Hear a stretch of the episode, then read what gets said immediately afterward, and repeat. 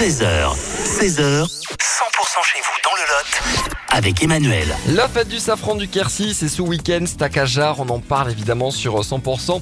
Nous sommes avec le président de l'association des producteurs, les safraniers du Quercy.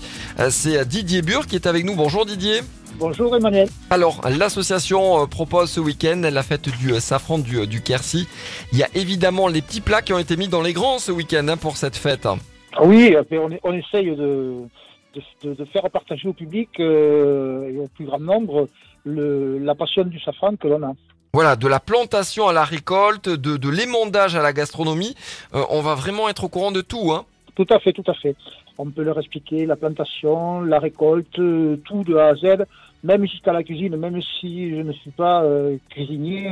bon, il y a des, il y a- on a, on a des épouses qui, qui arrivent à faire, à savoir le travailler.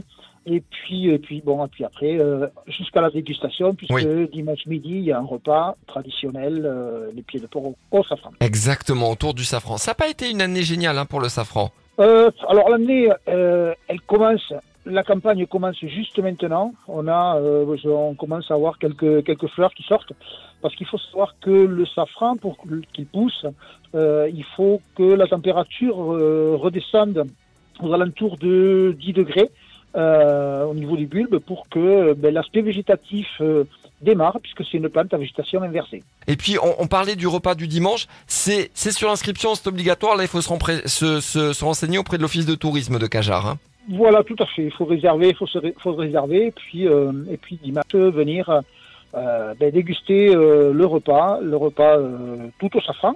Euh, Oui. Voilà, Euh, un repas simple, certes, mais euh, il est tout au safran. Voilà. Un week-end 100% safran ce samedi et ce dimanche. C'est à Cajar. Merci beaucoup d'avoir été avec nous, euh, Didier.